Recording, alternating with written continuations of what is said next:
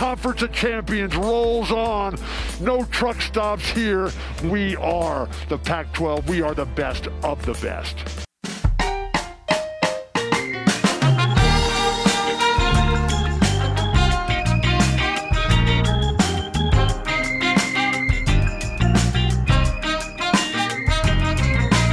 Hello, and welcome to No Truck Stops, a Pac 12 podcast. I'm Avery, and I'm with Carlos, Greg, Hello. Hi. Matt. Bear down, baby. As always, follow us on Instagram and Twitter at No Truck Stops Pod and email us your questions at No Truck Stops Podcast at gmail.com. I really wish those were the same thing. Um, we have a lot of football to get into, but before we do that, one quick programming note. We usually have our basketball episodes out Tuesday, but this week it will be out Wednesday morning. Um, so that we can recap opening night of Pac 12 basketball season. So, on to Still investigating Roadrunners. We'll have more on that episode. Oh yeah. oh, an investigative episode. Are Roadrunners a real thing? All right. Or are they propaganda? Birds aren't real. Yeah. Hashtag birds aren't real. Let's start with Oregon beating Washington 26 to 16 behind 329 yards rushing, 211 of which came from Travis Dye. There's a ton to talk about with this game. Uh, it generated a ton of discourse, but what stuck out to each of you about this game? Let's start with you, Greg.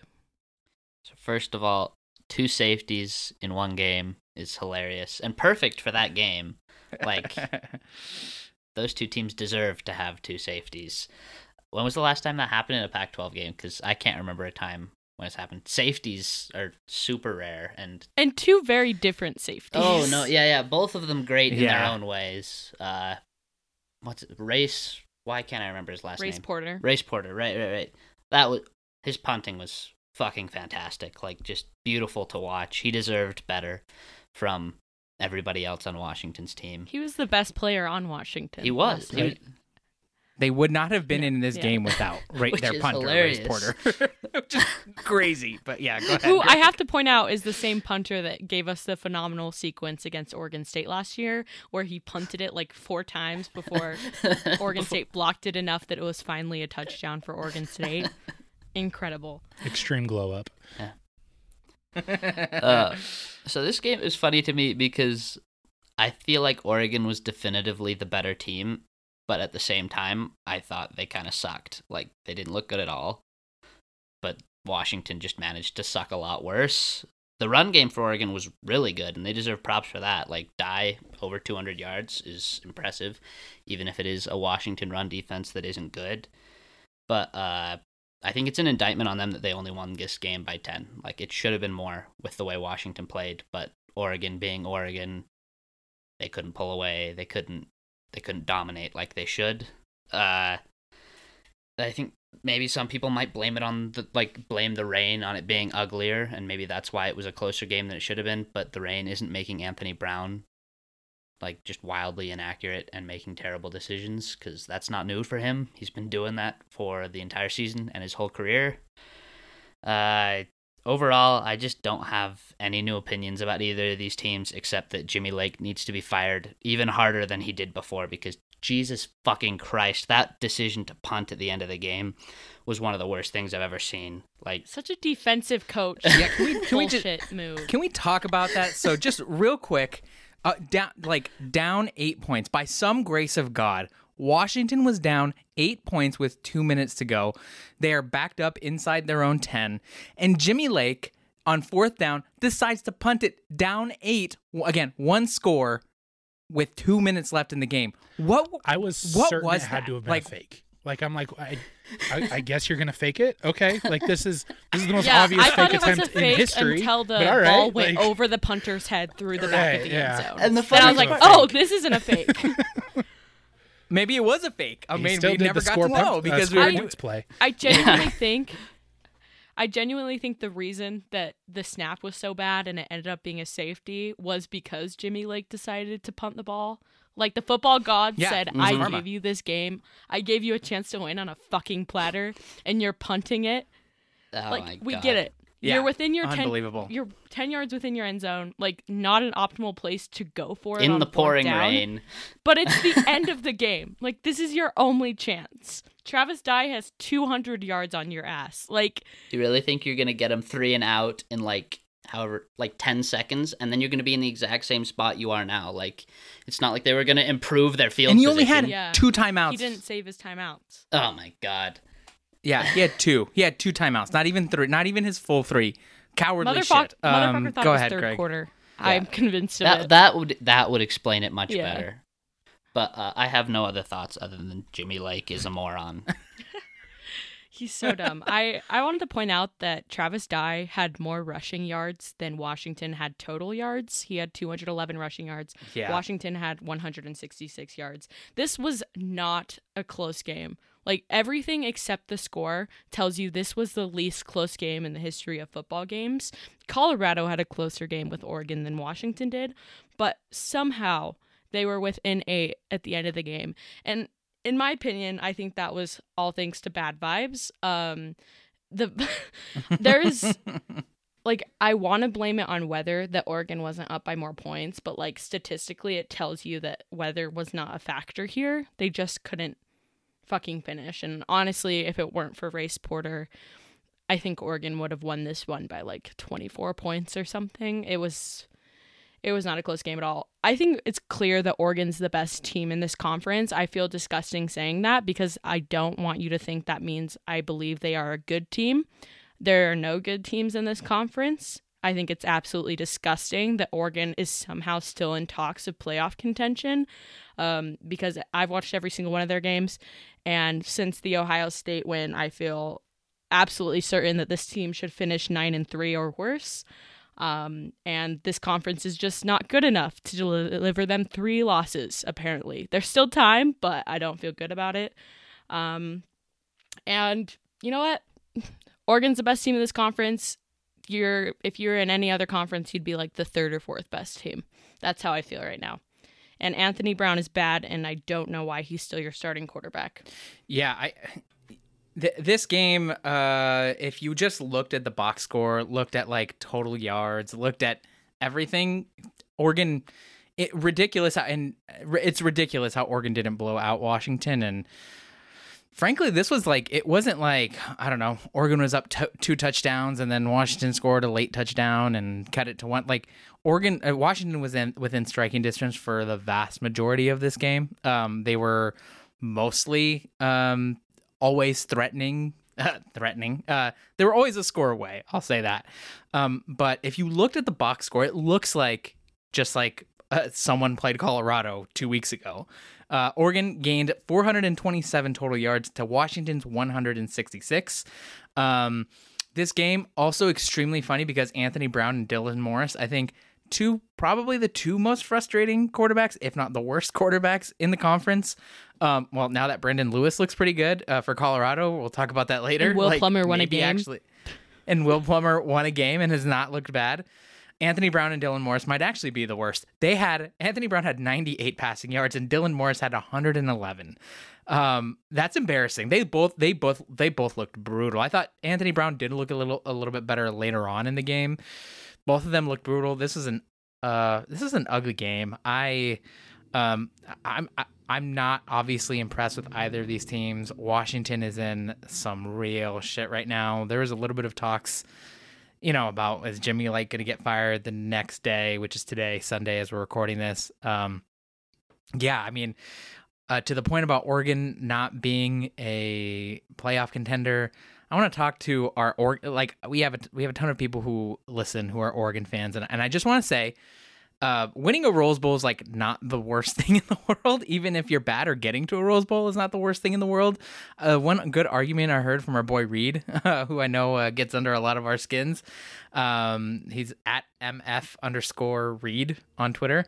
Uh, was sort of we're sort of making the argument that this was a bit of a rebuilding year. You, you know, like this was not the year that Oregon is building towards, and so for them to be overrated, uh, but in this position was promising, which might make sense if you believe Ty Thompson is a year away. Um, do we think Oregon is a good quarterback away from being dominant? I don't know, maybe. Um, so I, I don't know. Uh, like I'm confused about Oregon, but at some point it's like, yeah, whatever. They'll get into the playoff and get ran by Alabama or Georgia. You know, if Ohio State somehow gets in there with them, they'll get a chance at them again. But I don't know. I mean, whatever. I'm this conference is just like it's bad. Yeah, Uh, I It, it oh sorry, Matt, you go. no, go ahead. I was just gonna say I don't think Oregon's uh, a quarterback away. I think their defense needs some work before they can be dominant as a team. Like, I mean, they had a good game last night, but they were playing Washington in the rain. Uh, I think, I, th- I I think that defense has had things it's needed to clean up in every single week this season. So, if they don't improve Okay. too, they're not a playoff team next year either. So, but I think that so much of that question just depends on what you're actually asking when you're saying, "Are what are they building towards?" And are they a year away from what? Because if they're building towards just absolutely running through the Pac-12 and possibly going into the playoff as a top two seed, and then whatever happens happens, likely getting absolutely blown out by one of the SEC teams, yeah, they are totally a quarterback away from that. The Pac-12 is bad, y'all. And like you talk about how all these defensive issues look at not everything is Utah. I got it. it. Look at what Utah did the first three games of the season. Okay. Look at how much better they have played all around and how much more impressive they've looked running the ball and everything like that. When like the teams that they're playing, you're absolutely sitting here saying, I don't care if their quarterback is terrible. You still should have, you know, pieces everywhere else on the team to be able to dominate a team like a BYU, like a San Diego State. Washington is a really bad football team right now.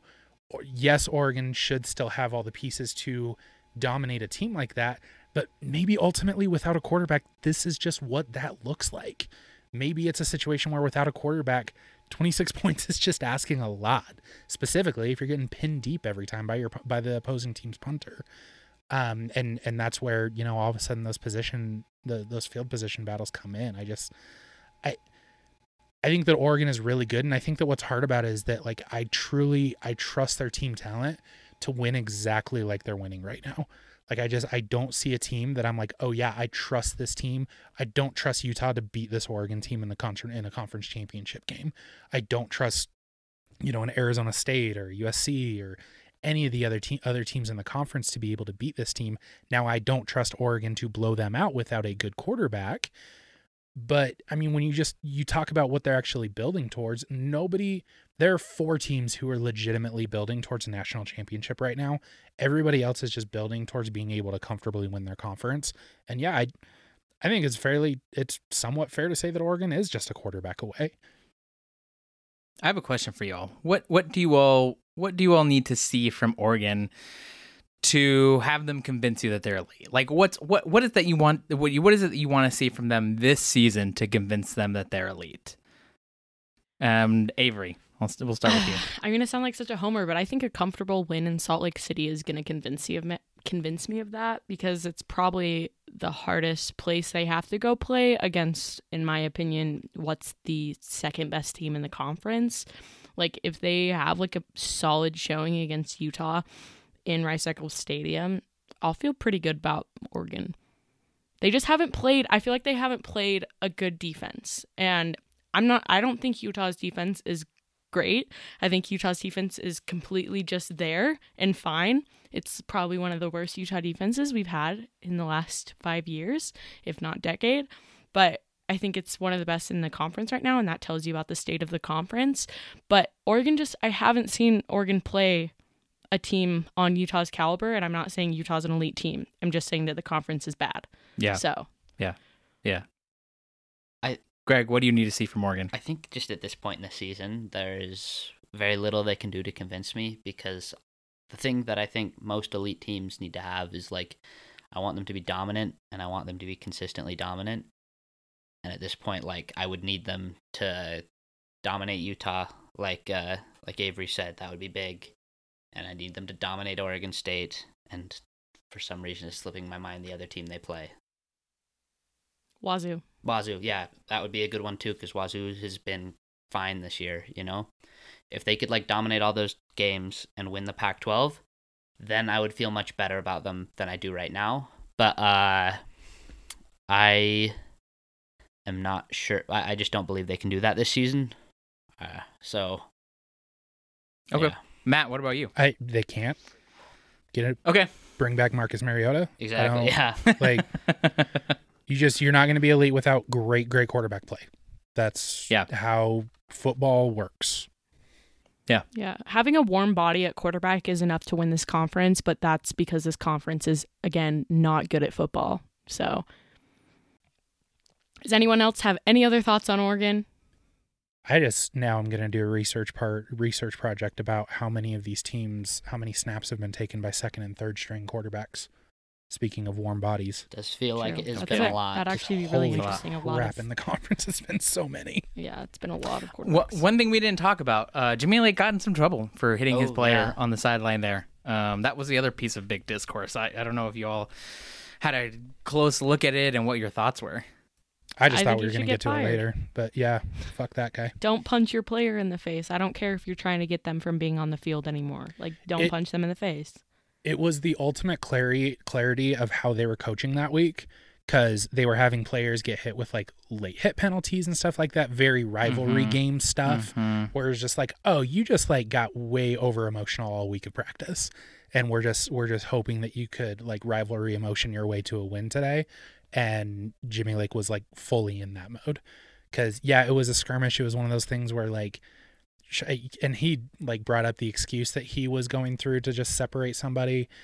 And ultimately yeah that's that's what he was doing. And it was, I, I think that his emotions for sure were in a place that it led to smacking the crap out of one of his players. And that's not good and should definitely be punished in some way shape or form for it. But i just it it was very clear just like ah okay that's what we're going to get out of washington today and in the media, I feel like I saw some things that he was talking about uh, coming into it that uh, Washington needed to like play with poise, you know, and uh, they did not do that, and nobody had less poise than Jimmy Lake. Like, Really. and like and, and like it wasn't just this game, right? Like the the entire week leading up to it was like the, Jimmy Lake made this more emotionally charged than it needed to be, um, and put his team in a tough position. Where he made those comments where he was sort of talking about, you know, they asked him for the people who don't who didn't get a chance to hear about this, they asked, uh, ra- uh, he went on a radio show and they asked Jimmy Lake, you know, how, how, how do you think about the Washington Oregon rivalry in terms of recruiting?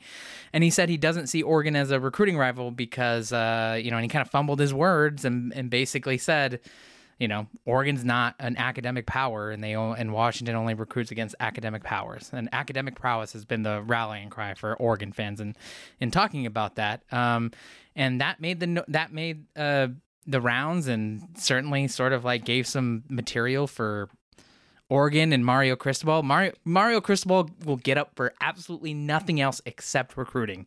He will literally blow the shit out of any team possible if he thinks it's going to give him a recruiting edge. He recruits first and he coaches second. Um, so like you know, he kind of gave them the ammo and just created this weird environment for that game. Avery, were you going to say something? No, I was just gonna say it was way overly emotional for a head coach to be acting that way. It was kind of ridiculous. yeah. All right, let's move on to Arizona, who got their first win in over two years. Congratulations, Wildcats! Uh, they snapped a 20-game losing streak, beating Cal 10 to three in Tucson. Cal is apparently missing half of its roster due to COVID protocols, including Chase Garbers, their starting quarterback. But Arizona finally got a win. Any thoughts about this game or the situation with Cal? And did you have any issues with Arizona fans rushing the field after the game ended, Carlos? Yeah, about that last one, I have no issue. I saw people like, I- I saw people getting on Arizona fans and calling it pathetic that they were like rushing the field after their first win in 20 games. I'm like, I mean, it's their first win in in two years in 20 games, um, in 21 games really. Uh, so no, I don't. I don't know. I don't have any issues with that. I think it's like it's a big deal. It certainly was like it would have been catastrophic for Arizona to go 0 and 12, and for that to be on their record. I have no problems with them doing that. As for the game itself, um, I mean, this is all. This is this was the sickosiest game I think we've gotten this year. I'm pretty sure. Um, did we go into halftime zero zero? Yes, we did. Um, I'm pretty sure We went into I'm the fourth sure quarter we were, zero zero. in- hmm uh, yeah, yeah. I think we went into the uh, fourth quarter 0-0 for Cal Arizona. Um, and it was heartbreaking. It was funny watching all of the tweets about people being absolutely heartbroken. Uh, me, I'm I'm the people who's tweeting like being absolutely heartbroken that uh that someone scored in this game. Um, it was a disgusting game, but I will say. Uh, Arizona looked like the better team for most of it. Uh, I thought they were moving the ball really well uh, for I don't know forty percent of their plays. So I don't know. I mean, I think um, there's some things that are promising that we're seeing from Arizona. Doesn't look like they'll get another win on their schedule. This might be it for them, but that's that's what I think. Yeah. Cal was missing 24 players in this game, including Chase Garbers, who is was leading the Pac-12 in total yards. Um, that made a huge difference. That's the reason Arizona won. If Arizona didn't win, this would have been incredibly embarrassing because Cal couldn't do anything.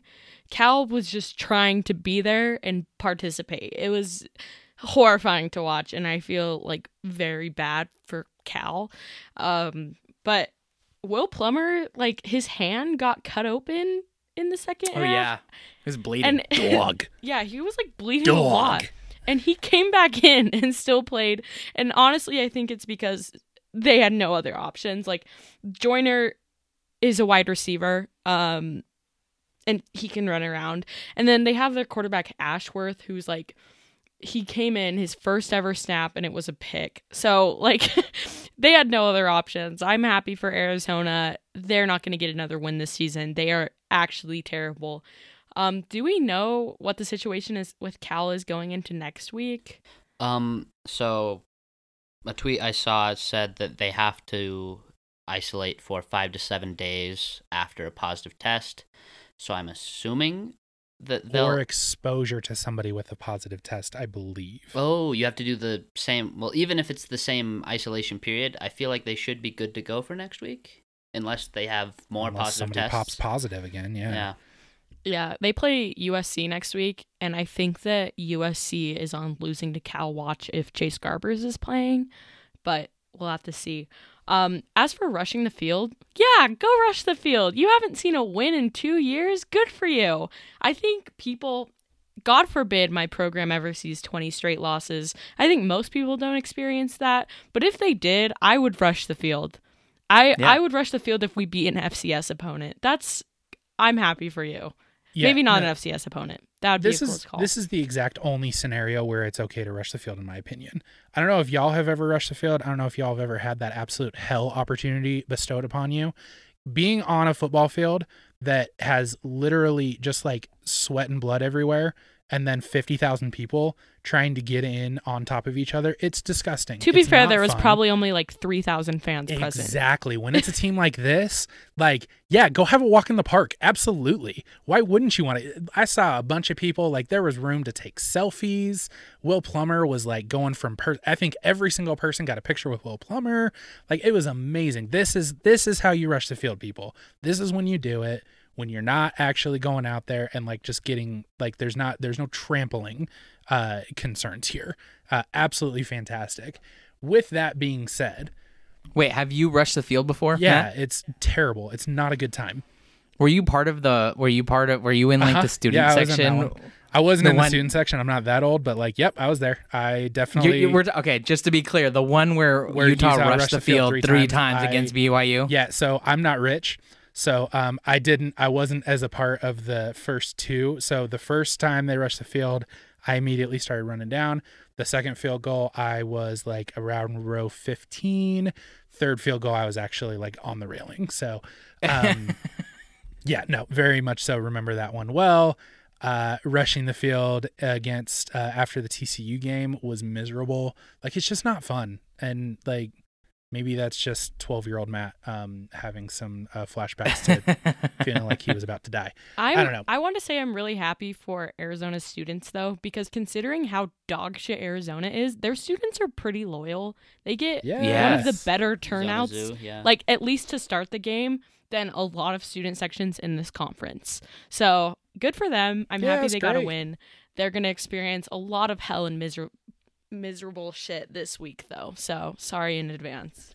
Well, Um, your boy picked this game before the state of California made sure that it happened. Um, Arizona pretty clearly um, pretty clearly ran away with this one, I would say. Um, dare I say that regardless of who played for California, this one was going to end up in an Arizona win. Um, just not even close. Uh, y'all, Cal on so Cal on their drives, they gained 19% of available yards offensively. They averaged 4.64 plays per drive. They literally averaged almost a four and out, um, 15 yards per drive. Just a clinic put on by this Wildcat defense. Really showed out. Very proud of my guys. Bear down. We knew this one was coming. It's been a long time coming. So happy for that program. Very, very happy. Nothing else matters. Yeah, uh, I don't have much space, much to say about the game except that Because you lost faith.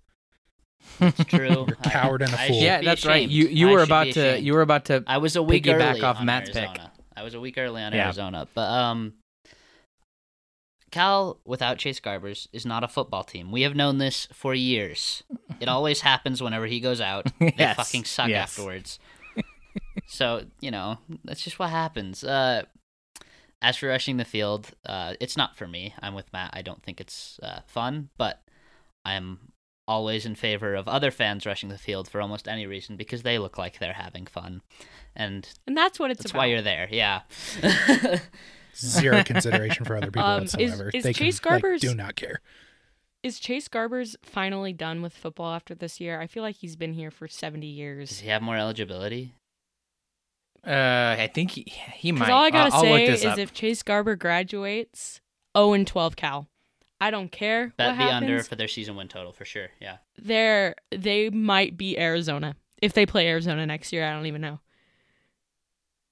It looks like he has another year because 2020 everyone got that pass. Right. Justin Wilcox is fist bumping somewhere, trying to figure out how to get Ethan Garbers to transfer to Cal.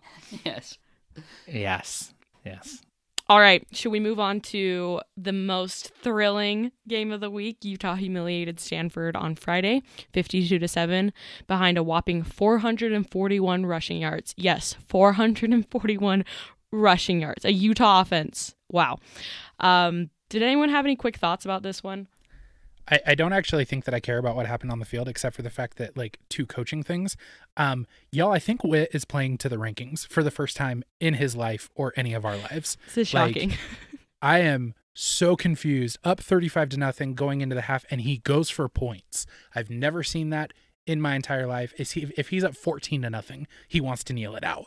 Um, actually going for the rankings, actually trying to make sure that Utah is solidly within the rankings. Should they lose the Pac-12 championship game, um, making sure they don't get passed up uh, because of an unranked um, shenanigans that can go through with picking the Rose Bowl. Um, the other thing that I am really, really intrigued by, um, so two people that um, you should be following if you are in any way interested in like the college football coaching world um, and the shenanigans that happened there, and uh, Ryan Johnson and oh gosh, Steven Godfrey, uh, Split Zone Duo podcast, and they they're everywhere because people keep firing them and laying them off for some stupid reason because they don't understand what good content is. Um, they are by far the best when it comes to like knowing when coaches are getting fired and not getting fired and everything along those lines. Um, very, very much so into that world. I, I am fascinated at how completely adamant they are that there's absolutely zero chance that Shaw gets fired. Zero chance whatsoever. They are completely positive. There will not even be a question about his job status. Not even on the hot I seat. I agree with him. It's I agree with them. fascinating to me. Stanford I doesn't genuinely care, think- and that buyout's going to be massive. He has the least hot seat in the conference, I feel like. It's like. incredible. It's absolutely incredible. a lot of it has to do with the Stanford booster situation where they don't really care about football. Frankly, like it's not really something that they're super concerned about. You know, David Shaw's just been there, so I mean, um, I, that makes total sense. And, and and if you're a Stanford fan, which like there's a couple out there, um, it's it's kind of kind of depressing if you really think about it. Like they will not, they won't fire David Shaw unless it's just like I don't know, unless it is an 0 and 12 type season. I, I'm not sure. I, it It seemed like this was the kind of game that would get him fired, but uh, you know, he's still around. He still will be. He's I don't riding the high of his first few seasons at Stanford for sure. And like Yeah, and he had a great run. To be Yeah, clear, yeah, he was great Um, for, but like, things have seven years. Yeah. Yeah. Produced the best Stanford. When you have the best, you know, team in your program's history, and that was what 2015 Stanford was, like you, you, you know, you're deserved. You, you were afforded some Stan, time. Y'all, Stanford is going to finish. So they finish. They have Oregon. They'll State, finish three and nine. They have Oregon State, Cal, and Notre Dame finishing. So they're losing at least two of those TBD they on Cal. very well may finish the season two and seven in conference, three and nine overall on a seven game losing streak. Competent Stanford. And he won't like he they, not even a space heater on him. Like Yeah. th- doesn't even have like hand warmers. It's hilarious. It's amazing to me. you know what? It's Good for him. Get that bag. I seriously, I want that life. That's the life right I mean, there. and to be clear, he is by a mile the highest paid Pac-12 coach, Well, he's, right? like, Eight top point three nine in the million country. dollars. Yeah. And people are Top talking three in about the like he might take the Chicago Bears job. Like, No. get out of here. Why would you take an NFL job? point, but like, the funny thing is, Stanford like has more money than God. They could fire him if they wanted to, but they don't care, and so they won't. And it Yeah. makes me laugh. Keep getting a hundred billion dollar endowment. It's fine. yeah. One one one quick thing because I don't think people quite understand the whole Ro- Rose Bowl obligation thing. We should explain that. So, uh, obviously, if uh, Oregon loses and doesn't get into the playoff and um, they win the conference, they obviously go to the Rose Bowl. The Rose Bowl is obligated to take Oregon. Oregon's in. Now, if Oregon, the, the question becomes, what happens if Oregon goes to the playoff? Um, if Oregon goes to the playoff, that frees up a Rose Bowl spot. In the past, and I think people need to remember this has changed in the playoff era um, pretty recently. Um, in the past, the Rose Bowl could just kind of take whoever they wanted, and that has allowed Texas to get in. That's allowed. Um, I think uh, doesn't TCU have a Rose Bowl from this or something? Uh, yeah, yeah. Um, When they were in Mountain West, too. well, but they got a Big Ten slot. But yeah, because yeah, played yeah, but they Stanford, but basically, yeah, the Rose Bowl had discretion to pick pretty much whoever they wanted at, at you know after after a couple of other people have had their choices. Um, now the Rose Bowl has to take a Pac-12 team and a Big Ten team. People automatically assume that they go down the standings, um, or whoever finished, you know, whoever lost the Pac-12 title game goes to the Rose Bowl if the winner goes to the playoff. But that's not the case. Um, they are obligated to pick um, the highest ranked Pac-12 team in the college football playoff ranking. Um, and It if is there's the like strong preference of the tournament of roses type language. Yes. yes. Um, there's there's there's language in there if you read that closely where if you have teams that are somewhat closely ranked together in the rankings, they get they get to choose who like so if let's say Utah's they, they won't be but let's say Utah is 16 and Arizona State is 18, they could choose, you know, they they can choose. There's a good chance that Utah will not be ranked in the college football playoff rankings by the time this happens and um, that no one else will be ranked by that time. And so the point that Matt was making about Kyle Whittingham going for style points for the first time ever, I think has to do with the fact that Utah, if UCLA for some reason wins out, and they and looking at their schedule, they could, um, they probably won't, but they could. They would go eight and four. USC before last night had a chance to go eight and four. Washington State ASU would go nine Um, and three, right? If they went out. ASU would go nine and three if they went out. Yeah, that's right. Um, so the issue there is uh, Utah needs to make a convincing argument that if Oregon goes to the playoff and Utah cannot and loses them, Utah loses twice. That Utah is deserving of a Rose Bowl spot, and I think that's where because those Utah would be a points are five loss coming in. team at that point. Yeah, they'd be eight Right. and five with two losses Right. to Oregon. Right. So there's going to be some interesting jockeying for that Rose Bowl spot because it, it will be open and it will go to a bad team. So I just wanted to explain that real quick because people are confused by it and like there has to be all this clarification happening. So yeah, there's a clarification. So hope we'll see. We'll see Thank- what Real happens. quickly, you, does anyone here think that Oregon will actually win out? Yes, but I- only because Yeah, I but only because this the conference is just Yes, I, think, that there is a I chance think that can. Utah should be favored in the game in Salt Lake City, and I don't trust Oregon to not win that game, nineteen to seventeen, yeah, and don't look super super It ugly. sucks doing it. Like, because I just, Oregon- I have no idea. Oregon gets Oregon State at home, so they're not playing in Corvallis. which is just makes me so angry. But On the bright side, Oregon State plays Stanford uh, before then, and so they will have bowl eligibility locked up, and they won't need that to go to a bowl. And they deserve a bowl this year. They do. Yeah, I mean, Oregon State really should go to a, a bowl game, and, and I think, and I think, I'm seeing a lot of anger from Oregon State fans. But I gotta say, um, and I know maybe we should, yeah, maybe we let's. should move on. that's to a, that's a perfect segue into our next game, which is Colorado beat Oregon State in a 37 to 34 thriller, which included an overtime. Does anyone have quick thoughts on this game? Uh, Not on not on the game, but uh, breaking news. This is live radio. Um, uh, John Donovan fired. Whoa! Whoa. Thank God. That is so long overdue. That's uh for people who don't know, that's Washington's offensive coordinator, John Donovan, the one who the Yeah. the May you never have to hear that name again. Um, never have to watch his offense by choice again. Very excited for that. have to be clear. There was like just looking at the circumstances of his hiring a year and a half, two years ago, no fucking clue why Jimmy Lake hired him. no, it was a terrible. he was fired hiring, from yeah. Penn. He was fired from where was he after Penn State? I think I he can't might have been in the NFL. He might have Do been the not NFL, got fired from there. Before that, went to Penn State, got fired from there. Joe Moorhead, actually, the current Oregon offensive coordinator, replaces John Donovan at Penn State and like immediately improves the offense because John Donovan is horrible. And then for some reason, looking at that resume where he got fired two at two different places for having two prolifically bad offenses, Jimmy Lake said, "This is our guy." That's an insane hiring, um, and I'm shocked it's taken us what nine games to get to this point. Um, the Montana finally game should have been enough. To be clear, Yeah. John Donovan is the reason that they lost to Montana. So we're about, we're about to see if this is going to save Jimmy Lake's job. Um, it it very well might it might. Um, but do you trust him to make another offensive coordinator hire? I don't know. Maybe I mean maybe he gets lucky and Chip Kelly goes to to Washington for the offensive coordinator position. But thank you for that update, Matt. My yeah, pleasure. that's. oof. Taking calls next. All right, Greg. do you have any thoughts on Colorado Oregon State? I just want to start by saying um, this is a very good team by Oregon State standards, and I hope they're proud uh, because Oregon State doesn't usually go to a bowl game, and they're going to. I'm confident in saying that. They're not eligible yet because they're still at the five win mark, but there's no way they don't beat Stanford. So I feel confident in saying Oregon State's going to a bowl game this year. That being said, fuck those frauds. I'm so angry at them.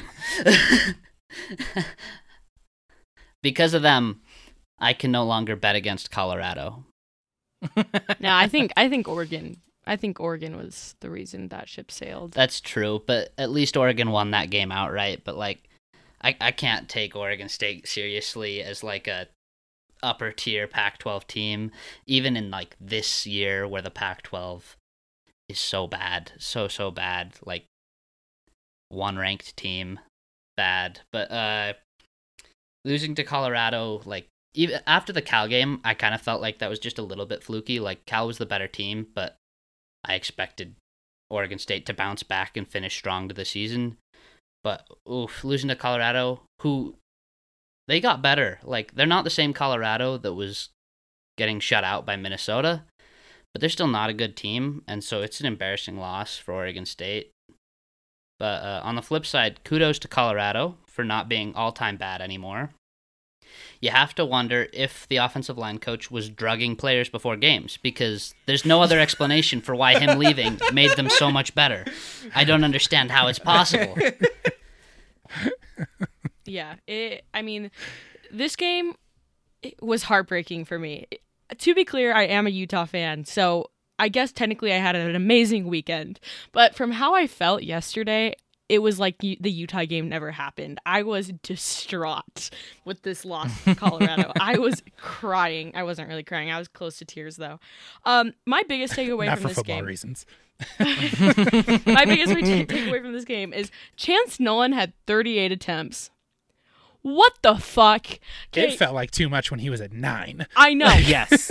to be clear, they did go to overtime, but Chance Nolan having more than 25 attempts is a war crime. Like, I don't, Jonathan Smith is, in my opinion, the best coach in this conference. But what what makes you think that this is okay? BJ Baylor was only averaging 4.5 yards per carry, but that's still enough where if you give him 10 more carries, you'll win the game. I don't even care.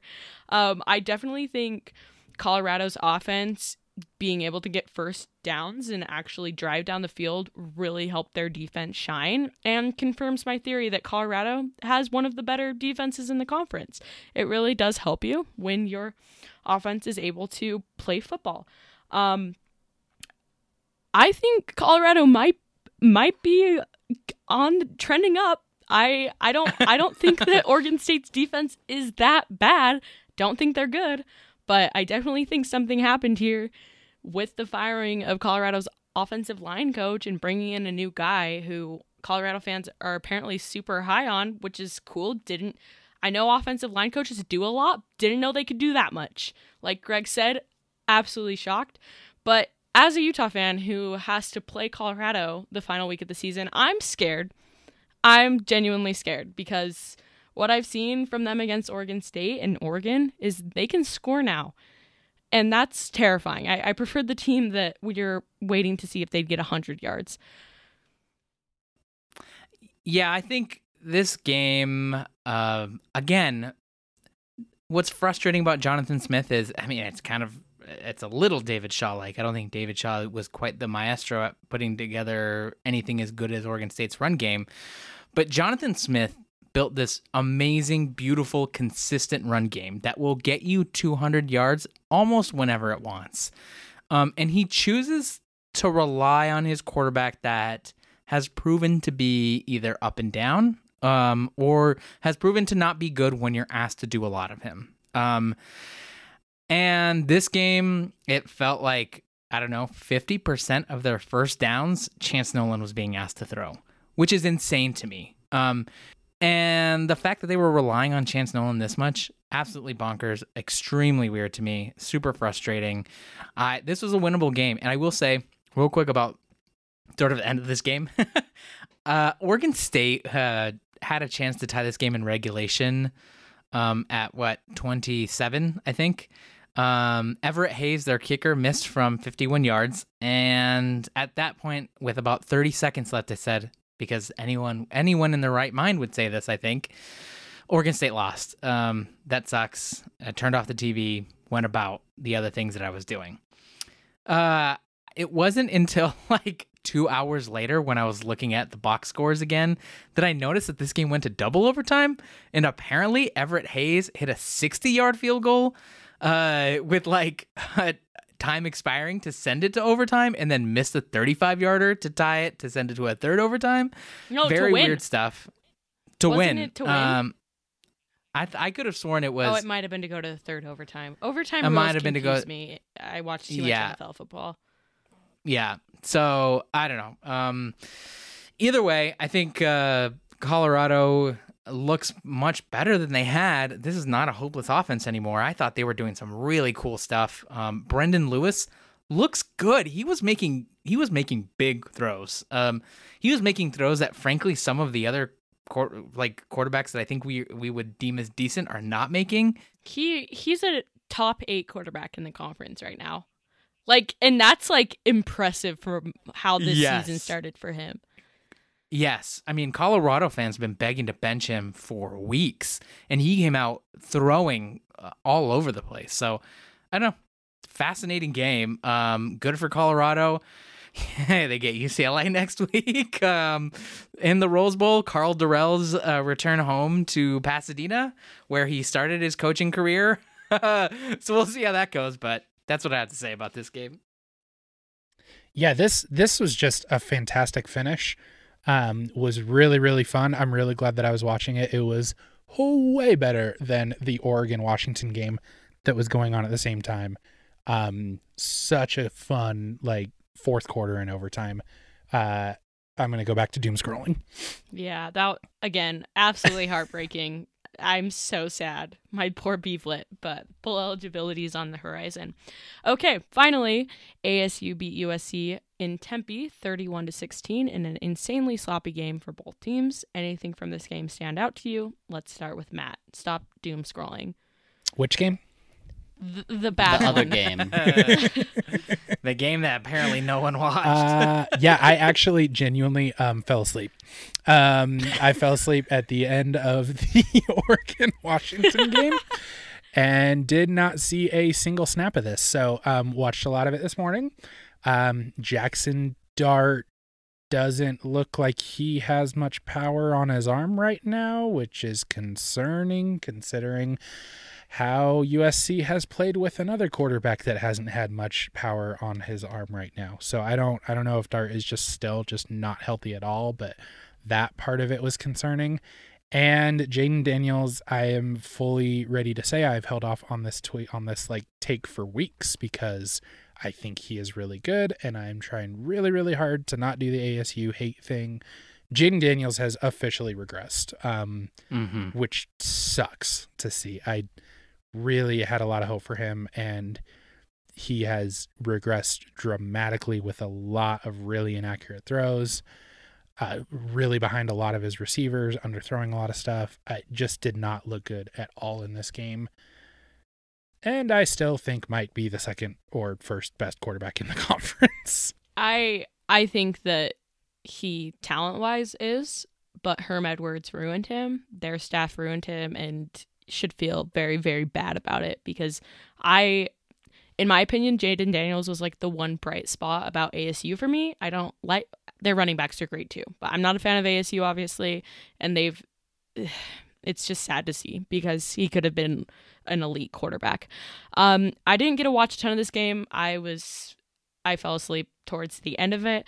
Um, I was there for the fox that got on the field.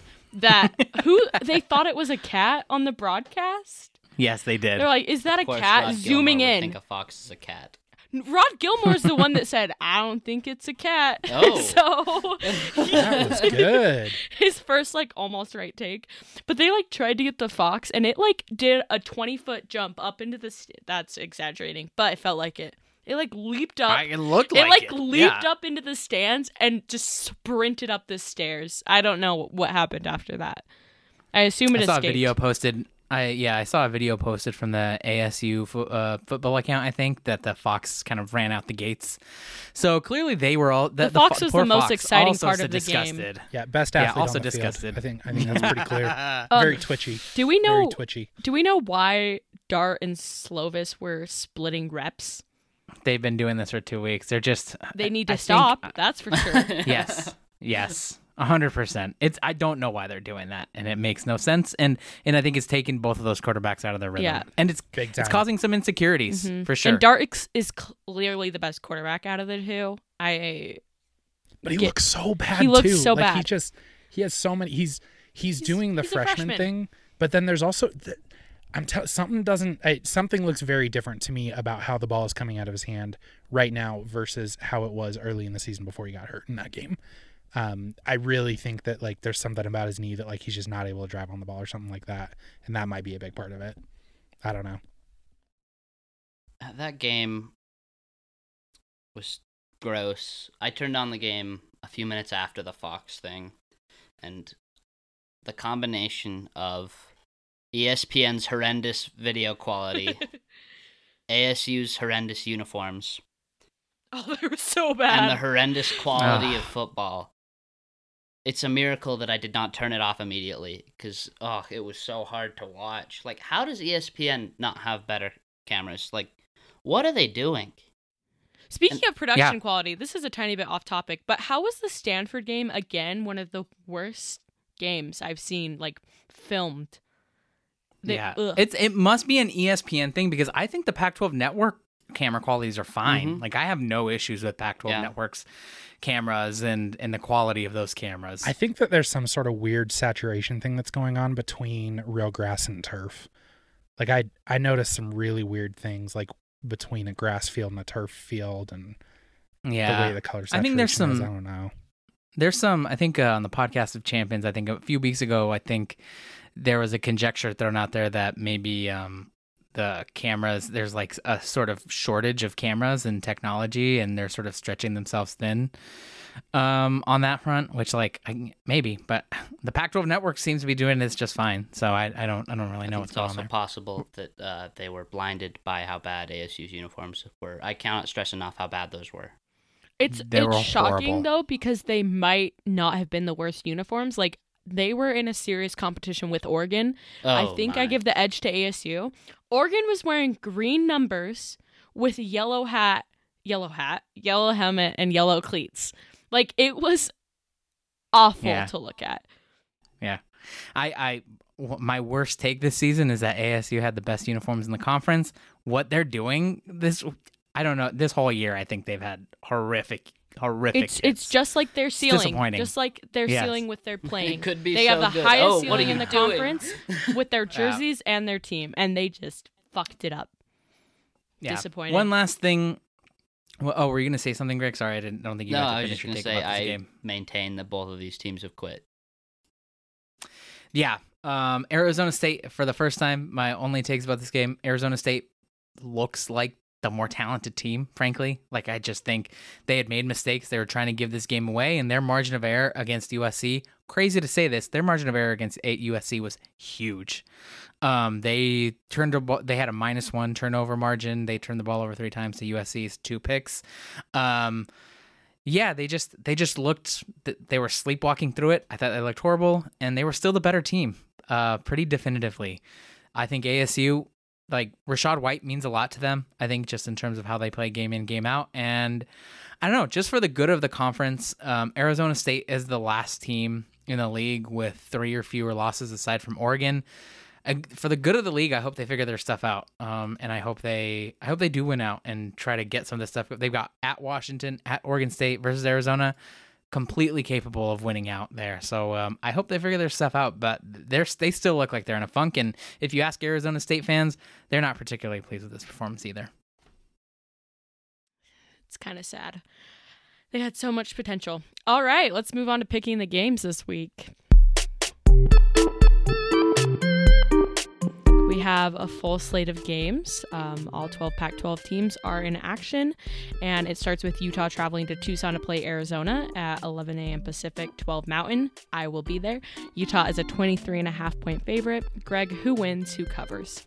I think Utah is going to win and cover. It's a big number, but uh, Utah's done a good job of beating up on bad teams this year, and I don't think that's going to change.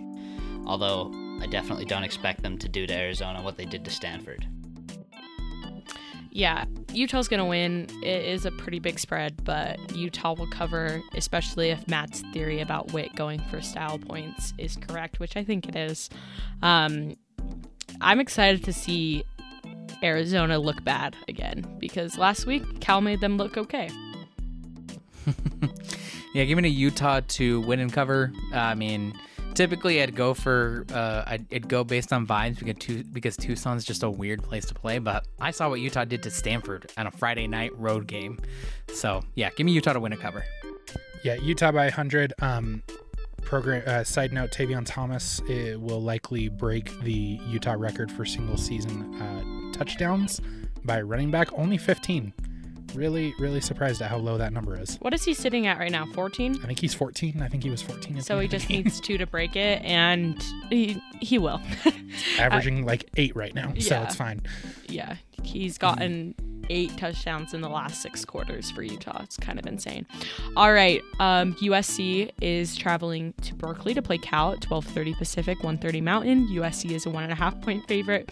Carlos, who wins? Who covers? Oh my god, this game. Um, again with these games that you're just like, I have no fucking clue how this is gonna go. If is Chase Garbers gonna play, are they gonna have their That's what it roster back? on. I assume I, five to seven, five to seven days. They're vaccinated. I think they'll probably get their positive tests. I assume the vast majority of them are vaccinated. I'm gonna say I'm gonna say Cal wins this game. USC looks horrible right now. Um, obviously, they have to cover one and a half points. Uh, oh, oh, USC is the Yeah. favorite. That's weird. Give me Cal. I think Cal wins this game outright. Oh, it really depends on Garbers because if Garbers is playing, I still feel iffy about it. If he's not playing, um, USC will look like a blue blood team again. I'm gonna go with Cal. I hope there's not another positive test down there, but I think I think Cal's gonna win. USC just looks fucking broken. I am almost certain that every time we've all picked Cal, Cal has lost. So I'm going to pick USC because I think Greg is going to pick Cal too. Uh, you're right. I'm going to pray that Chase Garbers is healthy, and I'm gonna take Cal as well. Spe- speaking of Matt just picking things for for shits and giggles, uh, absolutely went wild with my picks last week. And you still had the same record as Still in me. the same as everybody. I Insane. was so mad about it because I felt good about my picks last week, and I'm What- like, what are- I should just throw shit at the wall. What is our collective record like? Uh, Oh uh, my Going gosh. down the line. Well, uh, everybody went two and three except for you, Greg. You went three and two. Yeah, Let's so now me and. Greg are So, tied again. Yeah, congratulations. The race for second goes on. Is, Carlos is below 500 now, right? Uh-huh. Wow. Oh, That's that's the news. that's so sad. I love that when he finally started picking favorites, favorites just started losing. That- that's what I'm saying. There's, just There's no way to win. I don't know. There's no way to pick this stupid conference. All right. Whatever Matt is doing. Intelligence.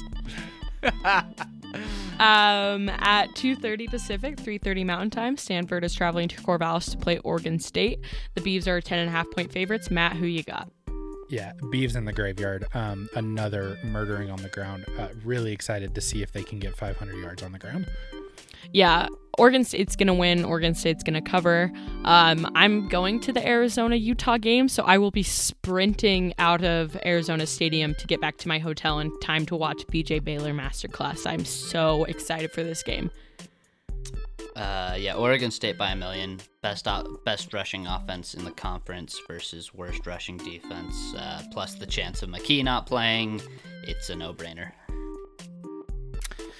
Yep, just saw that Tanner McKee is doubtful for Saturday. Um, if Tanner McKee was in, I don't know. I might, I might actually pick Stanford to win this game, but Stanford is by far worse than Colorado and Arizona have ever looked this season.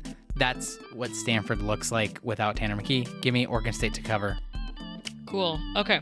4 Pacific, 5 Mountain Time. Arizona State is traveling to Seattle to play Washington. ASU is a 5.5 point favorite. Greg, who wins? Who covers? Uh, can I make a uh, contingent pick based on if uh, Jimmy Lake still has a job? No, No. because I want to do that too. And Matt picked Matt picked Stanford last week against Utah, not knowing that Tanner McKee was going to be out. well, he also got the Arizona win because of Yeah, COVID, so I don't feel up- bad. yeah, it- it equaled out. Yes. All right. Uh, I'm gonna assume that Jimmy Lake won't be fired. COVID. Absurd. I'm gonna assume Jimmy Lake won't be fired, so I'm gonna pick uh, ASU to win. But if he is, I think Washington's gonna ride that dead coach bounce and win. Yeah, I don't think Washington is a salvageable program this year, even if Jimmy Lake gets fired. So I'm going to pick ASU to win. I don't. Okay, I'll pick them to cover. I think there's going to be some weird defensive shit in this game, though. I think we might see a couple defensive scores or maybe some more safeties. I would love that. I don't know what y'all are talking about. This game has horrific vibes to me because John Donovan just got fired. Um, are we? What kind of offense are we gonna see? Are people gonna rally? Jimmy Lake's still the head coach. No. Uh, okay, sure, but like some random person is gonna be calling plays, and it's not gonna be John Donovan. I'm picking Washington to win. I just just something about the fact that we don't know what Washington's offense might look like because John. I understand systems, blah blah blah. John Donovan's gone Dylan now. Morris is still Um, their quarterback. I don't know. I don't know. I don't know. I'm picking Washington to win though. Uh, this is my sickos game of the week. Oh fuck. These two teams fucking suck. Ooh. Ooh. Kills me. Uh, um, I'm picking Washington. Um, I am fully expecting Arizona State to have at least 15 penalties in this game.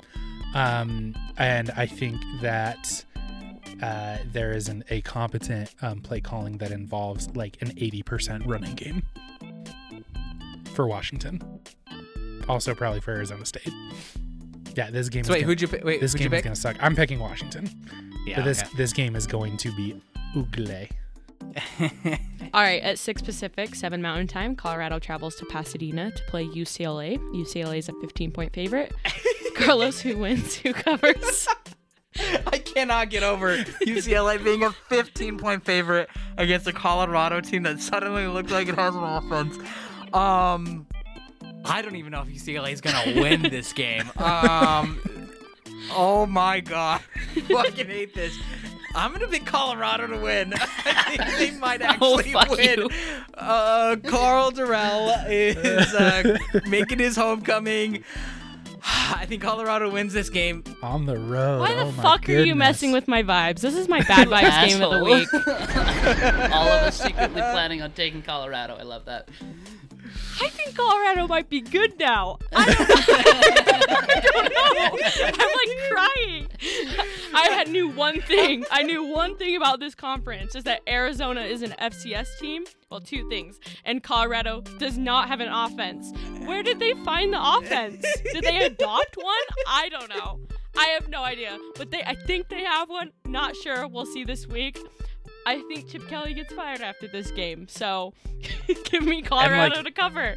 And like it was throwing the ball, and UCLA's defensive backs are so bad. You're gonna uh, Like- UCLA is gonna get cooked by Brendon Lewis. Brendon like, Lewis, 300 yarder. I'm calling it.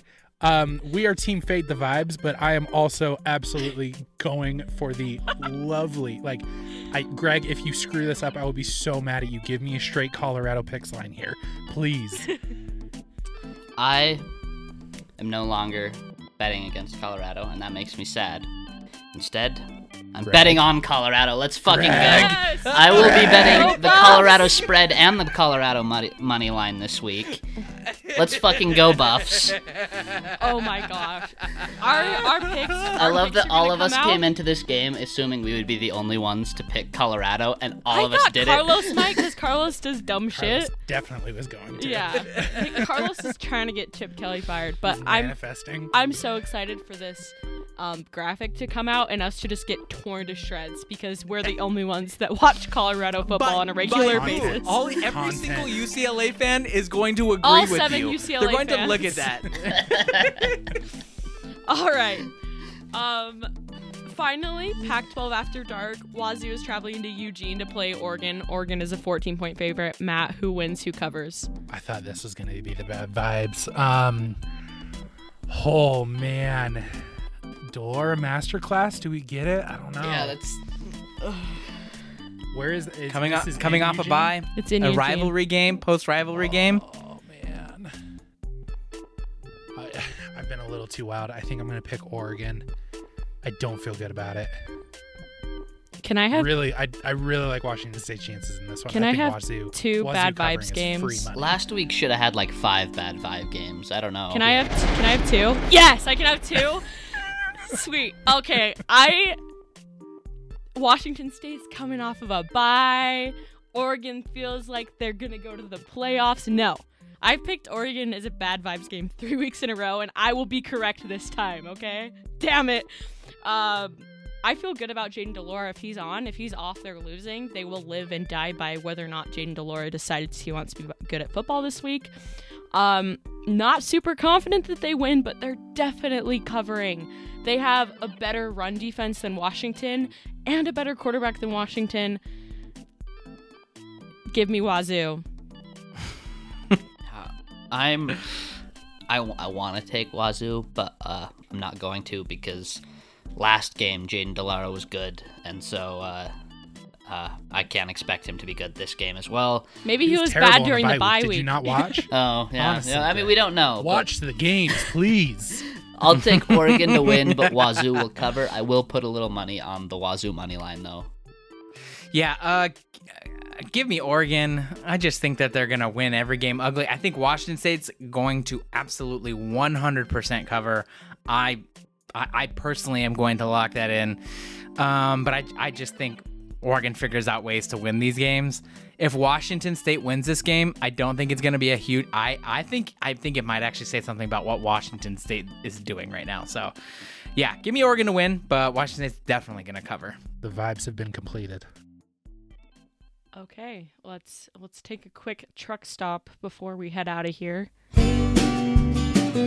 Jordan Simone, an ASU radio broadcaster, was fired for some of the comments he made that were critical of ASU's coaching staff. Take a listen. Things out. But this is year four. You know, this is the year that they've been building towards the pro model, everything that we've heard, and it ain't working. It ain't working. It was a good experiment. Um, and you know what? No disrespect to any of those coaches as men and as people, because I've talked to a lot of them. I know a lot of them. They're they're good people and good human beings, but it just ain't working. And so the fans deserve better. Uh, know, these players deserve better. These players don't even realize that they're they're they're being coached so poorly. And just real quick, that was uh, on the Speak of the Devils podcast, and Arizona State podcast with uh, Brad Denny and Joe Healy. Our buddy Brad Denny is did that. So big new, big kind of a weird week for them. But uh, yeah, he was fired for that. Yeah. UCLA defensive lineman Jay Toia was caught on video yelling at a group of students, presumably for being USC students. UCLA put out a statement condemning Toia. Um, it's unknown whether or not Toia has been suspended. And then we already talked a bit about Jimmy Lake hitting one of his players on the sidelines, but Jen Cohen, Washington's athletic director, did release a statement. She said, We are aware of an interaction between head coach Jimmy Lake and a student athlete during the first half of Saturday's game. We have high expectations of the conduct of our coaches, and we are working to gather more information on this matter. Does anyone have any thoughts on these? Um, I think first of all, it is wild to fire somebody like a former player who I know ASU fans love him and loved him as a player, and I remember hating him as a player because like he was good at football and played for Arizona State, but uh, he he says that he would die for Arizona State football, and they're just like, "Fuck you, man."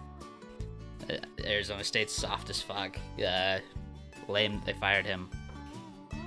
Especially since agree. ASU's um, administration should be looking for a way to fire this coaching staff. Yeah. Like, why are Yeah. you going after a broadcaster?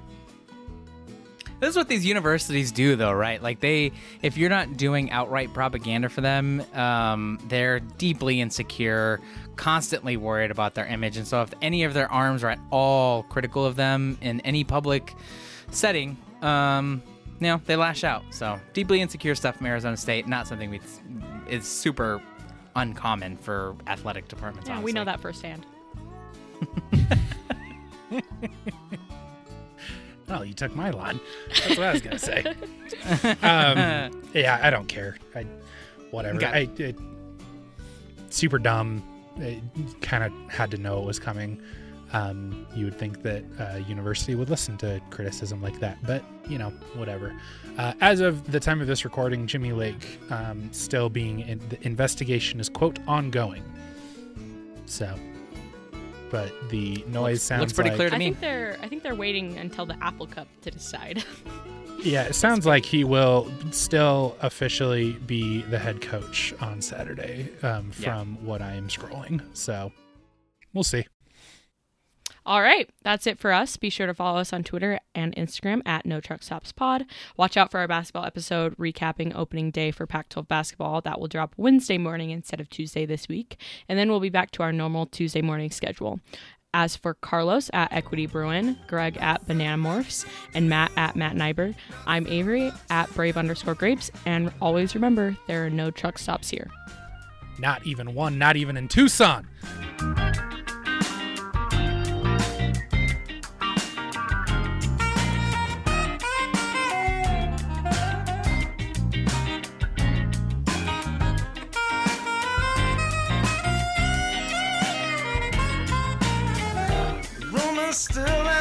Room